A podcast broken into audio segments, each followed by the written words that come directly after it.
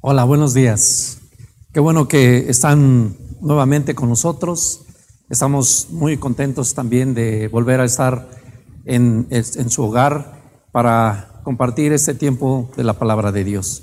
Y pues quiero mandarles un saludo a todas las familias que nos ven y que por este medio nos aceptan en su casa y podemos entrar ahí en su hogar para compartir la palabra de Dios.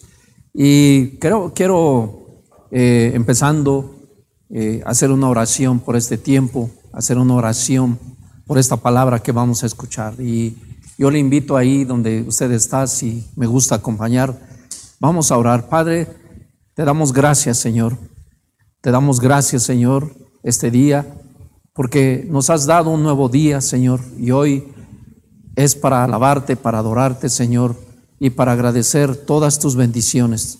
Te damos gracias por este tiempo y te pedimos, Señor, que tú nos hables a nuestro corazón a través de tu palabra y que la podamos abrazar también y retener en nuestro corazón para que dé su fruto en su tiempo.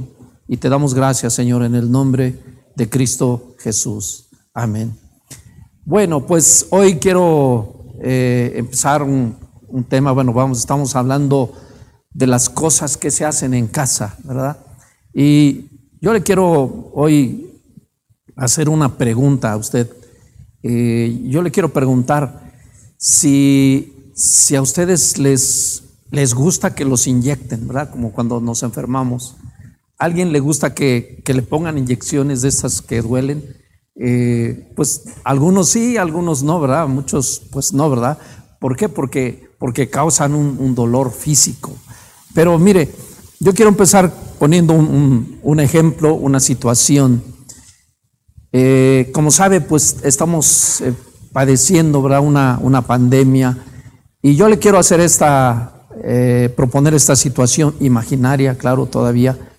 Pero imagínese que anuncian que ya hay una vacuna para esta enfermedad. Pero esta vacuna es inyectable, ¿verdad? La tienen que poner eh, en, algún lugar del cuerpo con una jeringa y con una aguja de esas eh, que duelen cuando eh, se introduce en, en la parte del cuerpo. Imagínese que uno de sus hijos le dice a usted, sabes, yo no me voy a poner esa vacuna porque no quiero que me vacunen porque eso me va a causar dolor y así es que no me lleves a vacunar. La pregunta es, usted como papá o como mamá o como mamá, ¿qué le diría a, su hijo si le dice que pues que no cuente con su voluntad para ir a vacunarse? Pues pues mire, hay dos opciones, yo creo. Yo creo que algunas personas, ¿verdad? Como como padres, tal vez alguien le diga, pues está bien, hijo, si no te quieres vacunar, bueno, pues pues aunque tu vida corra peligro, pero si no quieres pasar ese dolor, pues, pues está bien, no te vacunes, ¿verdad? Pero a lo mejor otras personas le van a responder así a su hijo, pero ¿cómo de que no, verdad? Claro que te vas a vacunar y aunque te cause dolor, te vas a poner esa vacuna porque tu vida es más importante. Y la pregunta es, en estas dos reacciones, yo le hago una pregunta. ¿Cuál de estos dos padres podríamos decir que ama más a su hijo? Aquellos que le dije que, que, se dieron, ¿verdad? Digamos, a la propuesta del hijo, que les dijo, no, yo no voy a vacunar porque eso duele, no, y yo no quiero que me duela. O a lo mejor a, a la mamá o al papá que le dijo, no, hijo, ¿sabes qué? Esto, esto puede salvar tu vida, Así es que yo te voy a llevar al lugar donde te pongan la vacuna. Es más, si no te dejas, yo mismo te voy a, tomar y me voy a poner sobre ti, pero de que te pones esa vacuna, te la pones, ¿verdad? Y imagínese entonces eh, el hijo, ¿verdad? Que no quiere ser vacunado, pero que ve que su papá o su mamá o los dos juntos ¿verdad? Lo toman, ¿verdad? Por fuerza y le dicen a la enfermera que lo vacune, ¿verdad? Y aunque le duela, ¿verdad? Y, lo vacunan. Y, fíjense que, que a lo mejor el hijo puede preguntarle a sus padres, ¿de veras me aman? ¿verdad?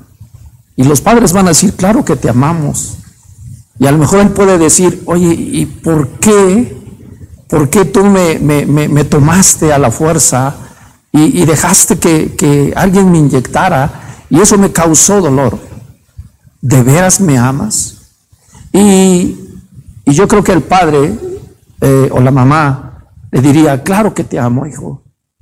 Yo sé que hay cosas que a lo mejor no, no quieres pasar por ellas, pero yo lo hago porque te amo y porque quiero lo mejor para ti.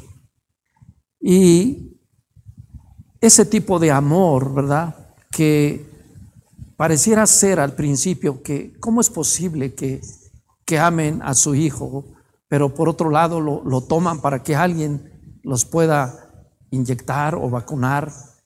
¿Sabe por qué?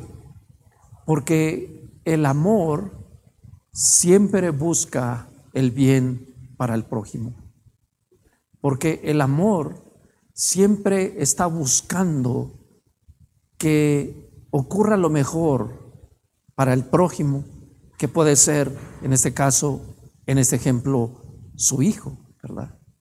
Así es que muchas veces, muchas veces nos enfrentamos a esta situación donde nosotros tenemos que actuar en amor, ¿sí? en el amor de Dios. Y podríamos plantear algunas otras, otras preguntas. Hay, hay ocasiones donde a lo mejor el, el, jovencito, el adolescente, le dice al papá o, a la mamá, no quiero ir a la iglesia, no quiero ir, no, me aburro en la iglesia. Y los padres pueden tomar una decisión, van a tomar una decisión. Una puede ser que le digan, está bien hijo, quédate aquí a jugar, ¿verdad? Mientras regresamos. Y la otra es que lo, lo, lo lleven en amor a la iglesia. El papá tiene que decidir qué es mejor para el hijo. A lo mejor su hijo le dice, sabes, no quiero ir a la escuela, ¿verdad? Hoy tampoco pueden ir, ¿verdad? Pero tampoco a lo mejor le dice, pues no quiero tomar clases. Y alguien le podrá decir eh, por qué y le va a decir que es muy cansado, muchas cosas. Pero el padre tiene que tomar una decisión. Y las decisiones tienen que ser tomadas en amor. ¿Qué es? ¿Qué es lo mejor para ellos?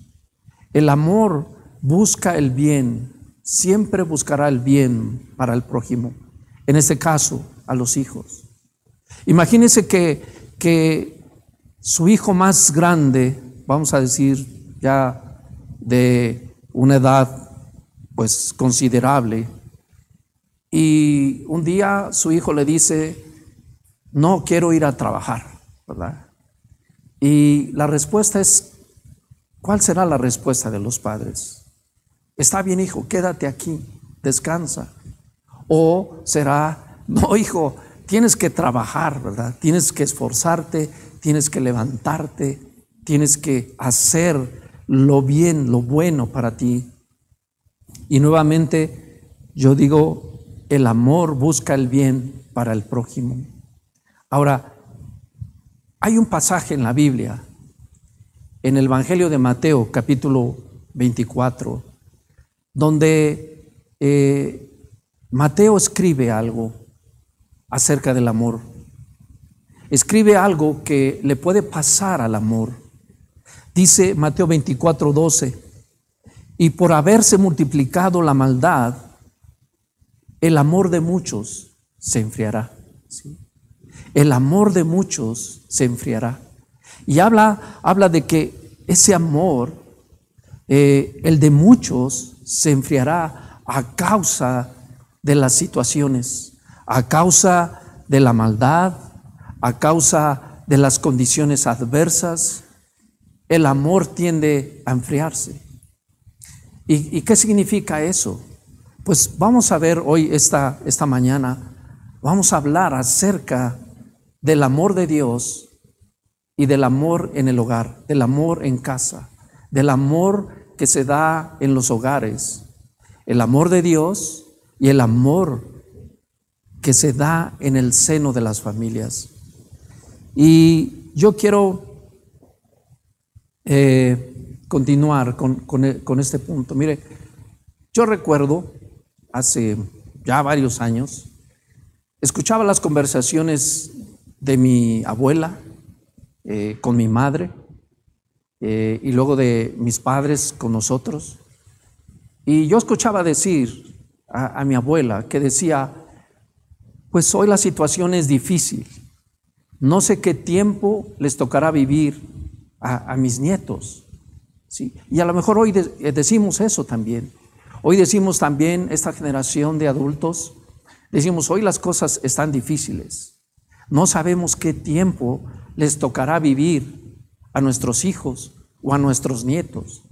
Y a veces nos, nos eh, yo he escuchado esta, esta pregunta que, que muchas veces sale de esta generación y dice esto, ¿qué mundo le vamos a dejar a nuestros hijos o a nuestros nietos? Y nos hacemos estas preguntas, ¿verdad? ¿Qué le vamos a heredar? ¿Qué les vamos a dejar? ¿Verdad? Dice, ¿qué mundo les vamos a dejar a nuestros hijos y a nuestros nietos? Pero yo pienso que tendríamos que replantear esta pregunta. Y yo creo que el replanteamiento de esta pregunta debería de ser, ¿qué hijos y qué nietos vamos a dejar nosotros en este mundo. No el mundo que les vamos a dejar a ellos, sino qué hijos y qué nietos vamos a dejarle a este mundo. Porque el mundo en sí, como tal, llevará un cambio a nuestros hijos. Pero si nosotros dejamos unos hijos y unos nietos que puedan influir en el mundo, estos sí lo cambiarán. Así es que para mí el planteamiento de esta pregunta no es tanto qué mundo le voy a dejar a mis hijos, sino qué hijos yo le voy a dejar al mundo. Y eso me lleva a una responsabilidad como padre, a formar hijos de los cuales yo quiero heredar en sus tiempos. Yo no le quiero heredar un tiempo, sino más bien quiero heredarles unos hijos para ese tiempo. Y para eso tengo que prepararlos.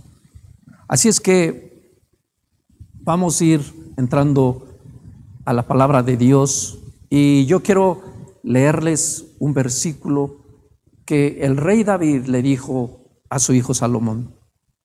En Primera de Reyes, capítulo 2, Vemos ahí el día o los días que estaba el rey David próximo a morir en esa tierra. Físicamente, su cuerpo había llegado a la edad donde Dios le dijo, hasta aquí son tus días en esta tierra.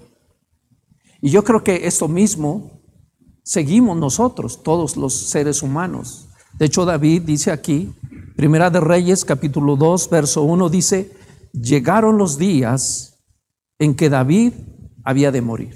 ¿sí? El gran rey, el rey, el, el, escogido también de Dios en, estos, en esta tierra, llegó a sus días últimos y le dijo, y ordenó, David, ¿verdad? Dice, y ordenó a Salomón su hijo y le dijo esto, yo sigo el camino de todos en la tierra es decir, usted y yo también un día vamos a llegar a esos días, en ese camino. Pero le dice estas cosas a su hijo Salomón. Esfuérzate y sé hombre. Le deja dos, dos cosas, dos instrucciones. Por un lado le dice, Salomón, esfuérzate y sé hombre. Ahora, esa, esa frase de sé hombre no, no, se estaba refiriendo a, su género natural, a su género como un ser masculino, sino que le estaba diciendo que él fuera un hombre de verdad, un hombre de Dios, un hombre cabal y que pudiera ayudar él al tiempo que venía enseguida de él. David no le estaba diciendo a su hijo Salomón, mira Salomón, no te preocupes, yo he trabajado mucho tiempo, hemos hecho muchas cosas, el reino se ha extendido, mira, ahora tenemos, eh, hemos conquistado esas tierras, esas regiones que parecía imposible de conquistar, pero sabes, ya, ya son tuyas, tú vas a ser el rey de todo esto, eh, quiero que engrandezcas esto, quiero que, que cuides esta parte del reino, eh, los tesoros del rey. Fíjate que David no se preocupó y no se enfocó en estas cosas, sino la instrucción de David fue para su hijo y le dijo, esfuérzate y sé hombre. Quiero que seas un hombre cabal. Quiero que seas un hombre para que tú puedas continuar con esto. Y eso es lo que yo quiero dejar a la siguiente generación. David vemos que David se preocupaba por el tipo de hijos que estaba dejando para la generación futura. ¿sí? Así es que la otra pregunta es, ¿y cómo pensó David que su hijo Salomón podía hacer esto? Pues en el siguiente versículo, que es el, el según Primera de Reyes 2, 3, capítulo 2, verso 3, es el, verso que sigue, le dice cómo. Le dice, guarda los preceptos de Jehová tu Dios, andando en sus caminos y observando sus estatutos y mandamientos, sus decretos y sus testimonios, de la manera que está escrita en la ley de Moisés. Y dice esto, mire, para que prosperes en todo lo que hagas a mí me gustaría que mis hijos prosperaran en todo lo que hicieran. Y dice también, dice, y en todo aquello que tú emprendas. David estaba dando una instrucción a su hijo, esfuérzate y sé hombre. Y le dice cuál es el fundamento con lo cual lo puede lograr. Y le dice también el resultado, el fruto que va a tener si sigue su consejo. Él le dice que si sigue su consejo, entonces él va a prosperar en todo lo que haga. Tal vez usted es un padre de familia que tiene hijos y yo le pregunto, ¿usted quisiera que sus hijos fueran prosperados en todo lo que hacen? ¿Que fueran prosperados en todo lo que ellos emprendan en sus días? En términos naturales yo creo que sí. Todos tenemos ese anhelo y ese deseo. Pero para eso hay que preparar a los hijos. ¿Sí? Tenemos que, preparar a los hijos. Y, el tema de hoy, por eso yo le he puesto a esta plática, amor de Dios, amor de hogar. Porque vamos a ver cuál es el fundamento, cómo es que, que, que la palabra de Dios nos enseña hacer esto por nuestros hijos y para nuestros hijos y para los tiempos que les toque a ellos vivir. Voy a leer Mateo 22, 36. Un día Jesús, que estaba ahí predicando, dice aquí que alguien vino, Mateo 22, 36, vino a hacerle esta pregunta. Maestro, ¿Cuál es el gran mandamiento en la ley? Acuérdese que en aquel entonces estaban regidos por una ley y había muchos mandamientos, ¿verdad? Había muchos mandamientos en esa ley en la cuales ellos se basaban para vivir. Y entonces alguien viene y le pregunta, maestro, le dice a Jesús, de, de todos los mandamientos que hay en esta ley, ¿Cuál es el principal mandamiento? O el más importante, o el más grande, como sea. Verso 37, Jesús le dijo, amarás al Señor, tu Dios. Usa el verbo amar, el verbo el amor. Y le dice, amarás al Señor, tu Dios, con todo tu corazón, con toda tu alma y con toda tu mente. Dice, y este es el primero y grande mandamiento. Y sabes, Romanos, Pablo, más adelante Pablo, Romanos 8:28, mira lo que dice acerca de los que aman a Dios. Dice, y sabemos que a los que aman a Dios, todas las cosas les ayudan a bien. ¿Qué quiere decir esto? Que aquellos que aman a Dios, todas las cosas les ayudan para bien. Aunque en ocasiones pareciera ser que la situación ni ayuda, pero la palabra de Dios dice que a los que aman a Dios, todas las cosas les ayudan a bien. Por ejemplo, usted dirá, oye, esta situación difícil, complicada que estamos viviendo, ¿será que, que eso sea de ayuda para los que aman a Dios? Yo creo que sí.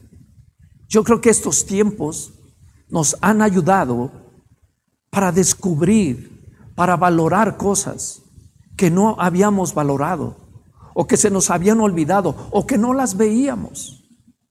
Pero que hoy, hoy estamos en un tiempo donde incluso esta situación nos sirve para bien. Dice, esto es a los que conforme a su propósito son llamados.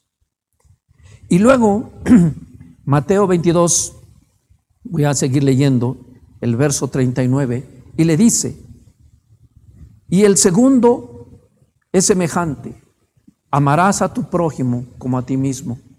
Y vuelve a traer ese verbo, amarás, que está fundamentado otra vez en el amor.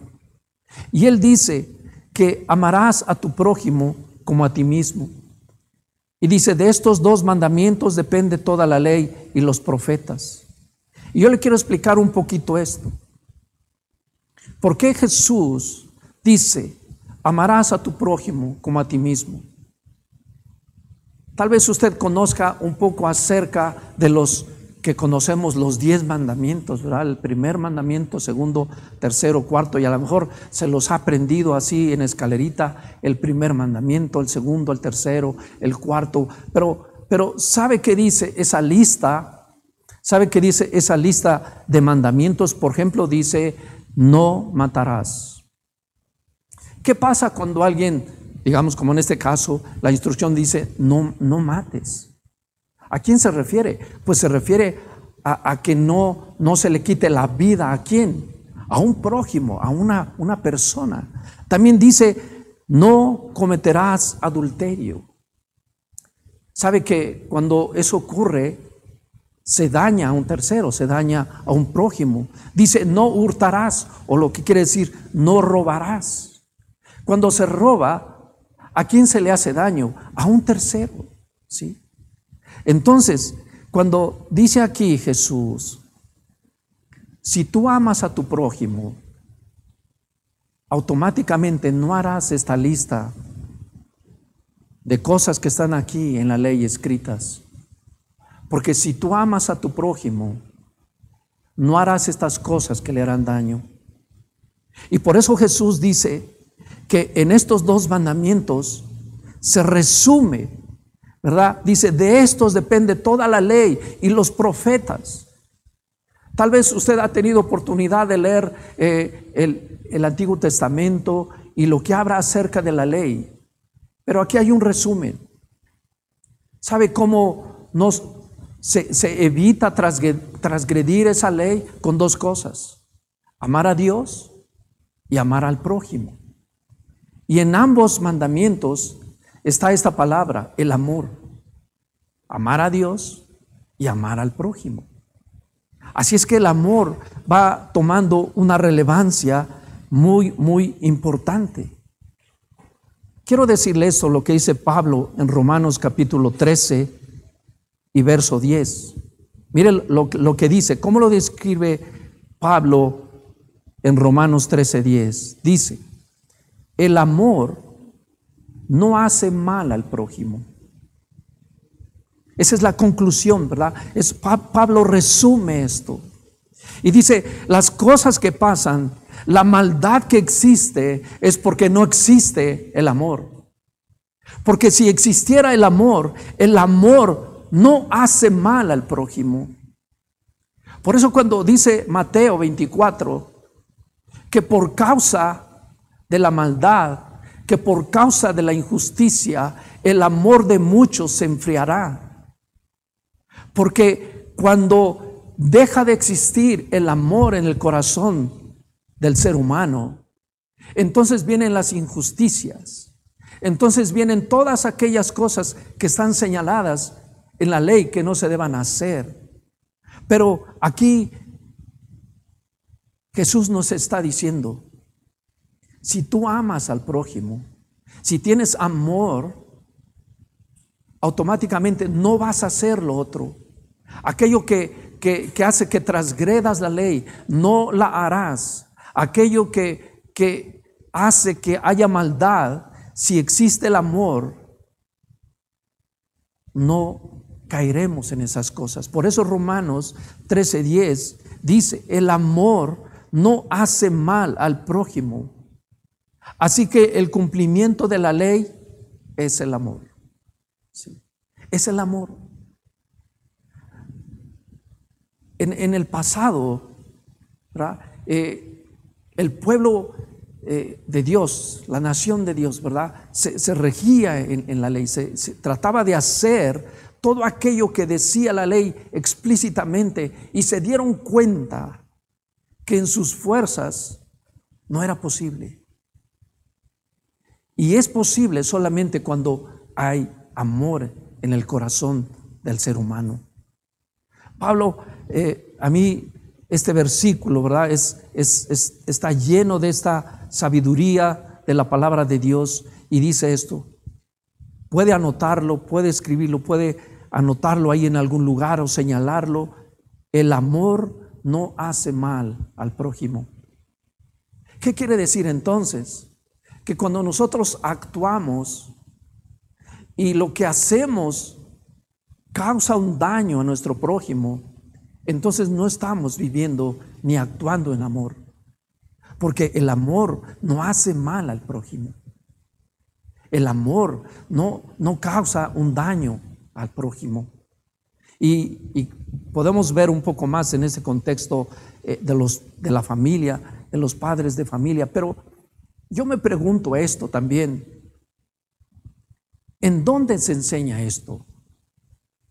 ¿En dónde se enseña acerca del amor en las personas? ¿En qué planes de estudio están? ¿En qué carrera eh, de la escuela lo incluye? ¿En qué nivel escolar está incluido?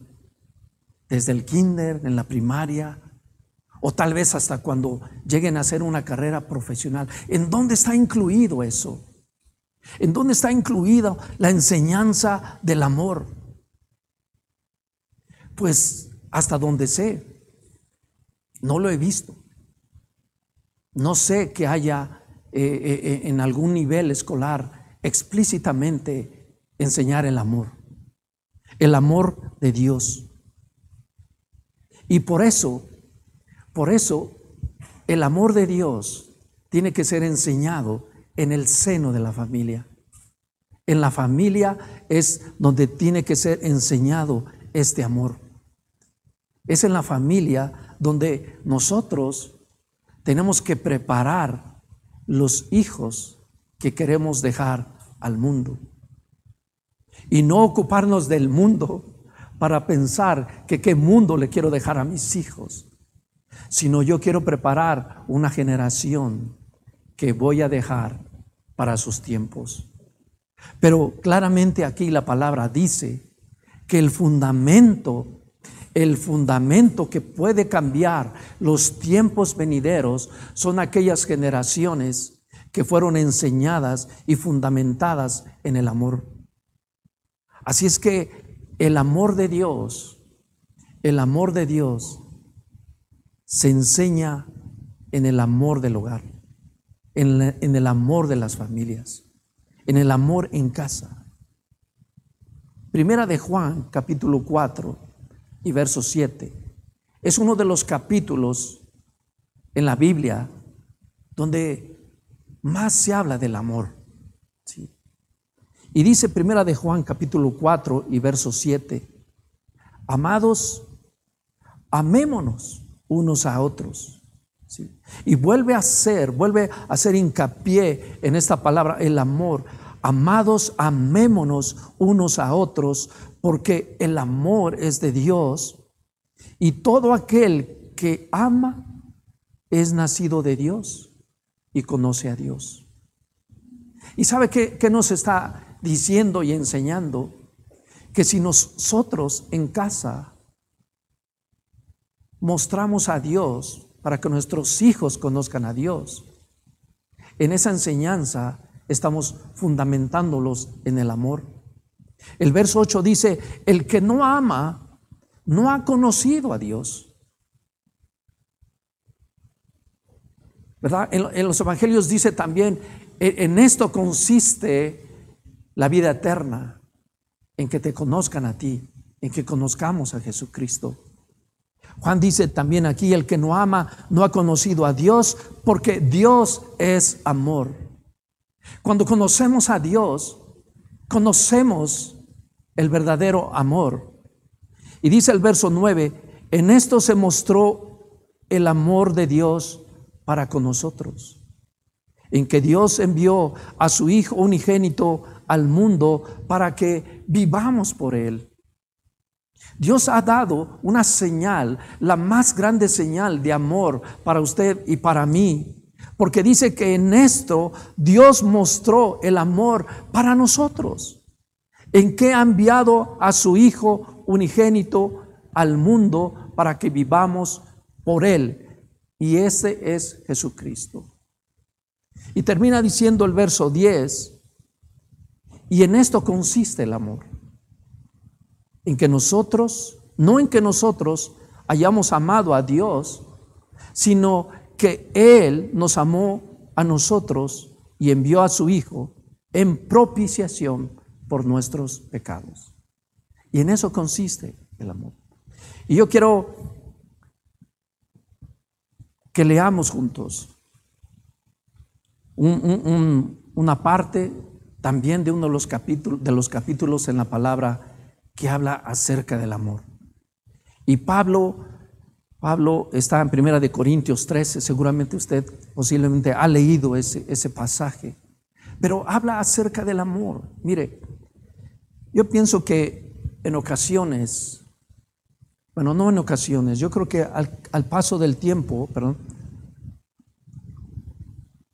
ha pasado que, que nuestros tiempos, que el mundo en sí ha minimizado el concepto del amor o lo ha puesto en, una perspectiva tal vez eh, meramente sentimental. ¿no?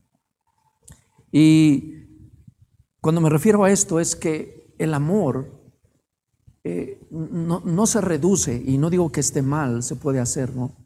Pero no se reduce a corazoncitos rojos o rosas, ¿verdad? A corazoncitos pintados en algún lugar, o a chocolates, o a flores, ¿no? Eso también es, una señal, pero, pero eso no es el amor del que habla la palabra de Dios. Eso tal vez es un fruto, una, parte de lo que se desprende de ahí. Pero vamos a leer lo que dice aquí la palabra de Dios acerca del amor. Y Pablo dice que hay una preeminencia del amor. ¿Y sabe qué quiere decir preeminencia?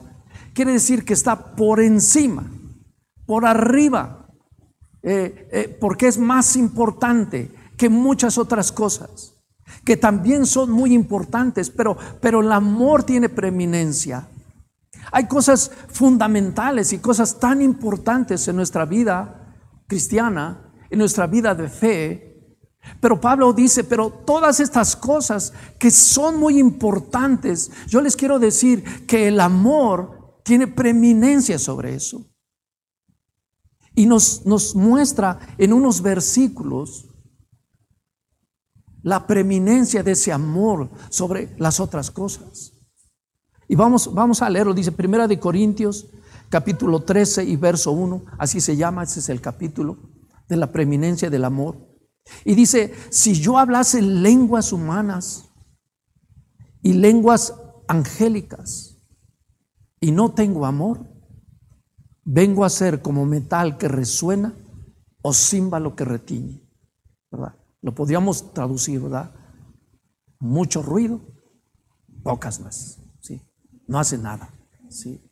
Y está diciendo, pero si yo hablase lenguas angélicas, Pablo después en el siguiente capítulo habla de la importancia, por ejemplo, de tener las lenguas angélicas, el lenguaje de lenguas, de lenguas espiritual, espirituales, y, le da una relevancia importante porque dice que, que, el que habla esas lenguas edifica la iglesia, edifica a las personas, y es un lenguaje del hombre con Dios, y es algo cuando el ser humano no, ya no tiene palabras humanas para expresar, para comunicar con Dios, está diciendo, pues aún, aún si esa persona habla lenguas angélicas, pero no tiene amor, es como un símbolo que hace ruido solamente. Y lo que está diciendo, aún esas cosas, si no, si no lo haces fundamentado en el amor, de nada sirve es solamente un sonido, es solamente algo que retiñe, solamente algo que, que pasa ahí. Por eso dice aquí, si yo hablase lenguas humanas y angélicas y no tengo amor, vengo a ser como metal que resuena o címbalo que retiñe.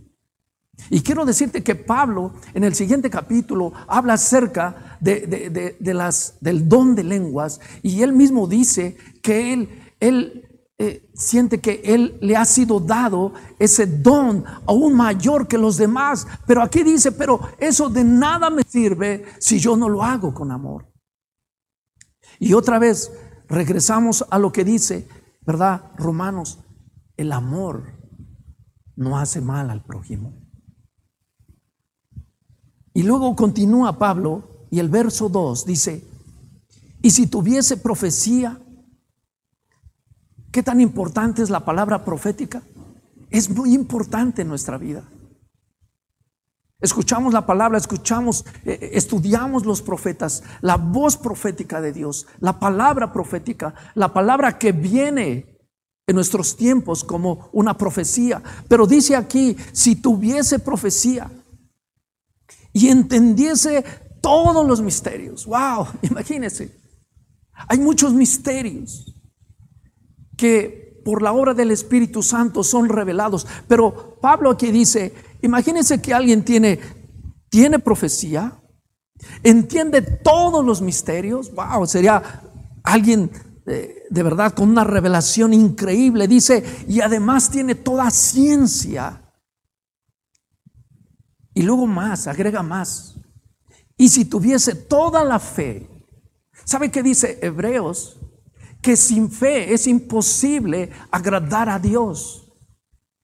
Bueno, pero Pablo dice, y si tuviese toda la fe, de tal manera que trasladase los montes, ¿verdad? Jesús también enseñó a sus discípulos y les dijo, si tuvieran fe del tamaño de un grano de mostaza, pero la fe la tuvieran en mí, le dirían a este monte, quítate y échate en el mar, y sucedería.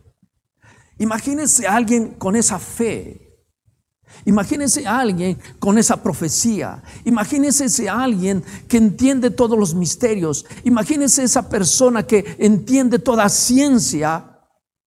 Pero dice Pablo, pero si no tiene amor, nada soy. Y por eso Pablo dice, el amor es preeminente a todas estas cosas. ¿Son importantes? Claro que son muy importantes. Claro que sí, son muy importantes, pero él dice, pero si todo eso pasa, pero no tengo amor, nada soy. Y luego el verso 3 dice, y si repartiese todos mis bienes para dar de comer a los pobres, y si entregase mi cuerpo para ser quemado, pero no tengo amor, de nada me sirve. ¿Qué estaba diciendo Pablo? ¿Podemos dar? Claro que sí. Usted eh, tiene eh, eh, el don de dar, la generosidad, y sí, pero, pero Pablo dice, pero ¿sabes en qué tiene que estar fundamentado eso? En el amor. En el amor. Cuando nosotros oramos por nuestros diezmos y por nuestras ofrendas, ¿sabe que la palabra de Dios dice que Dios ama al al dador alegre? Al que se goza en darle a Dios lo que Él quiere a Dios, lo que ha recibido de Dios. Él lo quiere dar en gozo. ¿Sabe por qué? Porque ama a Dios. Si alguien solamente da por dar, por, por, por, alguna, por, algún eh, fondo diferente al amor, dice Pablo, de nada me sirve. Ahora, ¿cuál es el punto aquí? Porque Pablo quiere decir esto y, nosotros decimos, pero, pero ¿cómo entonces tiene que actuar ese amor?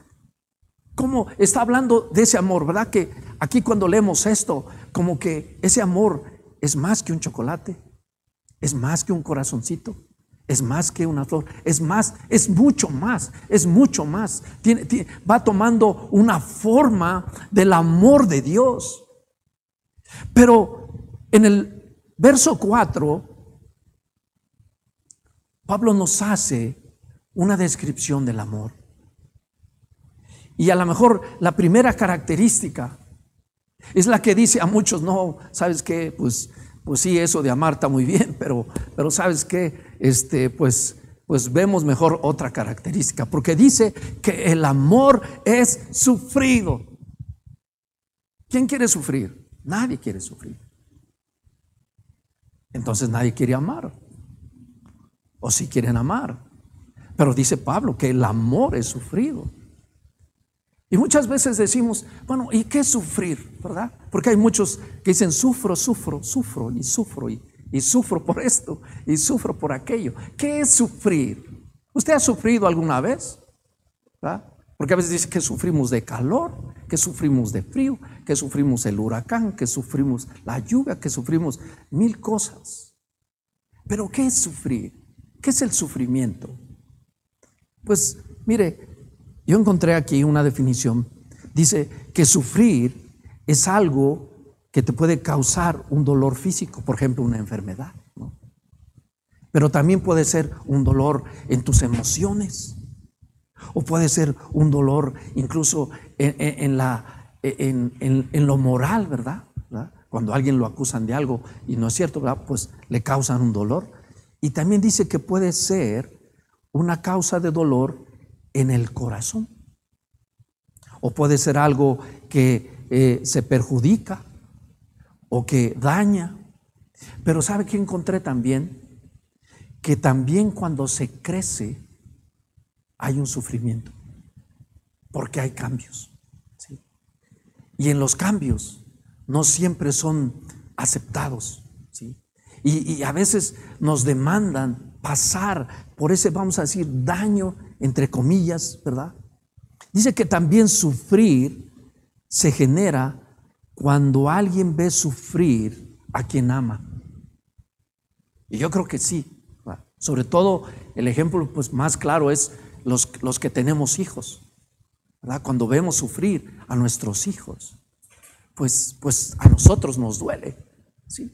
Y, no, cuando están muy enfermos, por ejemplo, sabemos que, que, no es que me duela a mí físicamente lo que está padeciendo, padeciendo pero, pero sí tenemos un dolor, tenemos una preocupación por alguien. Así es que amar representa un riesgo. Pero yo yo le invito a que corra ese riesgo porque vale la pena y tiene un galardón. Y luego continúa Pablo, ¿verdad? Vamos en la primera. Eh, no, no voy a, terminar todo el capítulo, ¿verdad? Pero, pero dice que el amor es benigno. ¿qué es benigno? ¿Qué quiere decir la palabra benigno? Pues mire, la palabra benigno significa que es alguien que tiene buena voluntad. Es alguien que entiende, que comprende. Alguien que tiene una empatía hacia otra persona. Benigno quiere decir que es propicio, que es adecuado y que es favorable. ¿sí?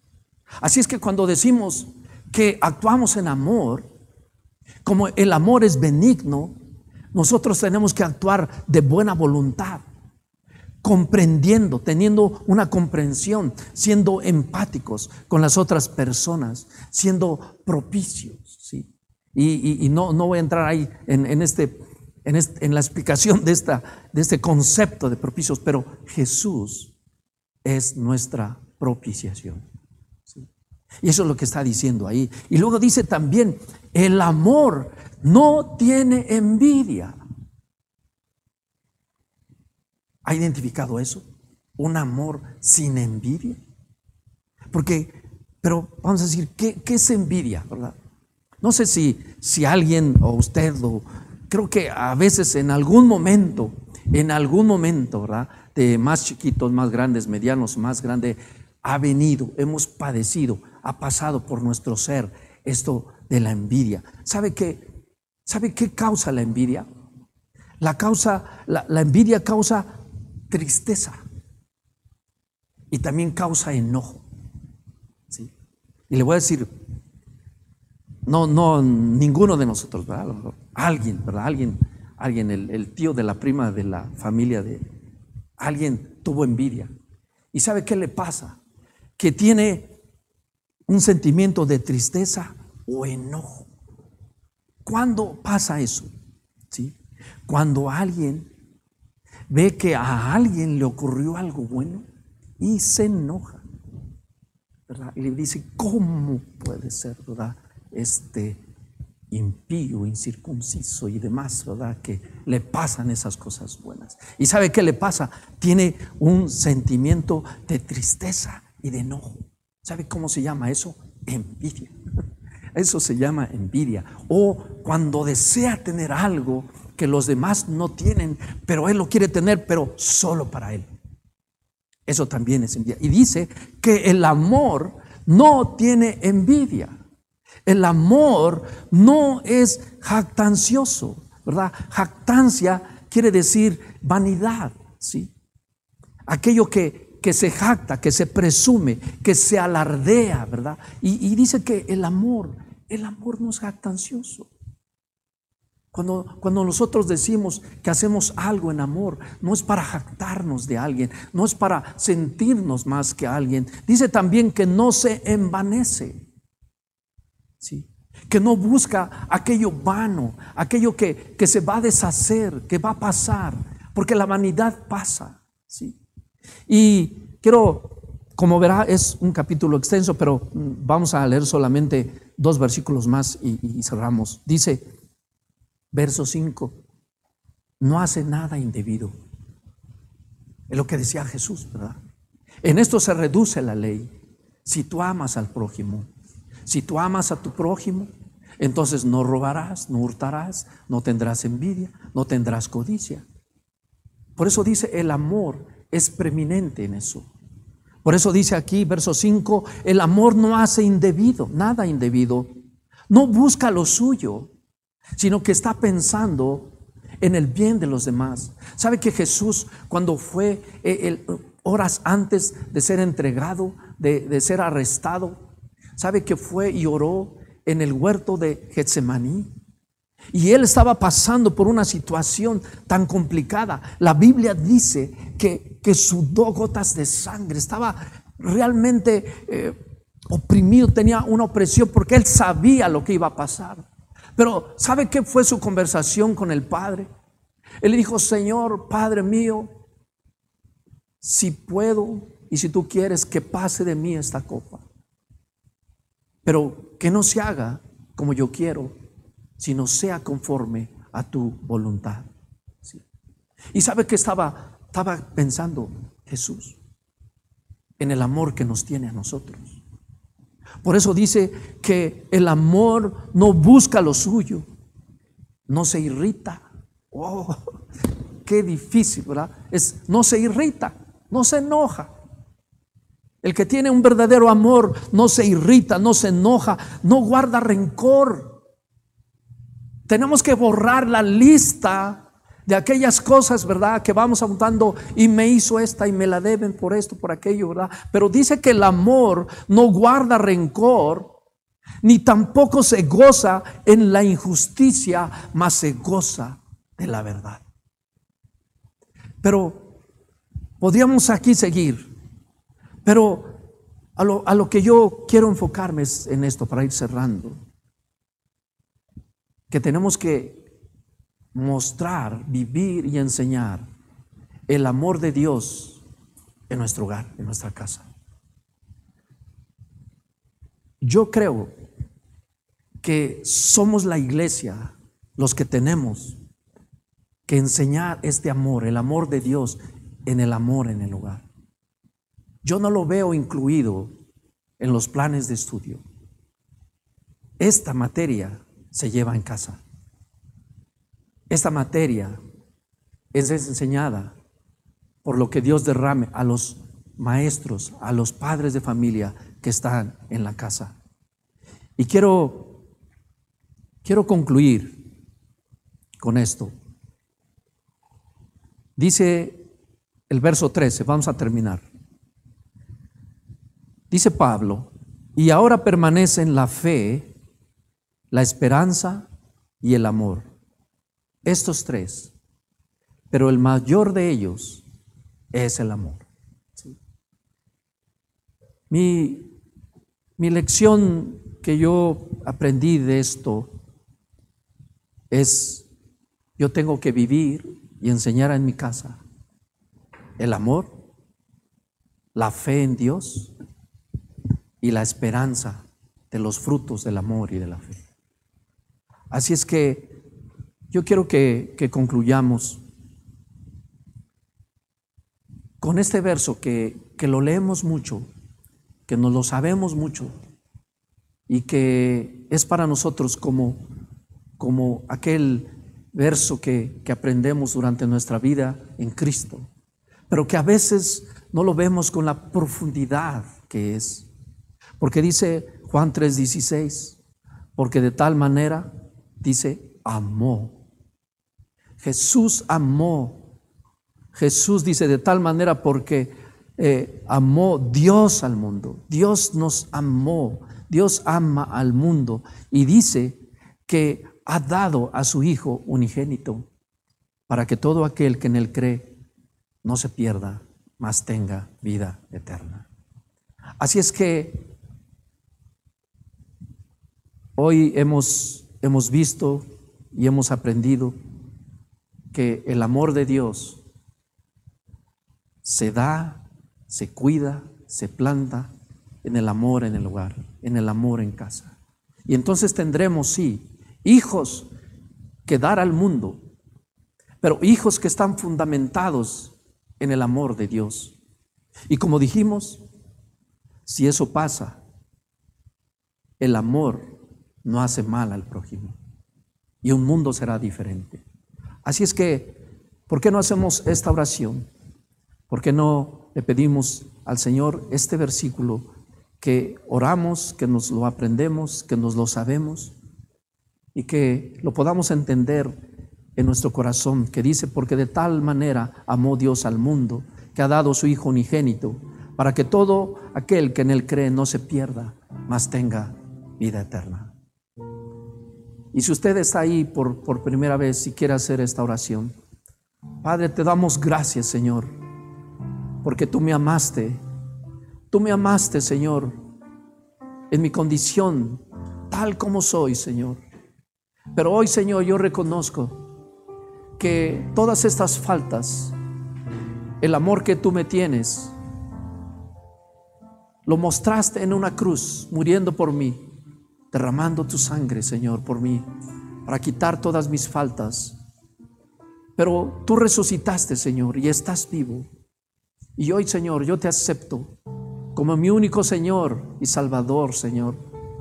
Y yo sé que tú vas a derramar de tu amor en mi vida para que yo pueda dar de tu amor. Porque no puedo dar lo que no tengo. Pero hoy yo acepto tu amor, Señor.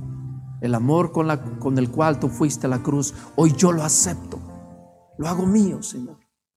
Y quiero enseñarlo, empezando en mi casa, Señor. Empezando en mi familia. Te damos gracias, Padre, en el nombre de Jesús. Amén. Y bueno, pues les invito a que cerremos con una alabanza, que usted ahí no, no se despegue y siga en ese sentir y en esta alabanza usted le pueda alabar a Dios y darle gracias. Que Dios los bendiga y nos vemos en la siguiente conexión. Hasta luego.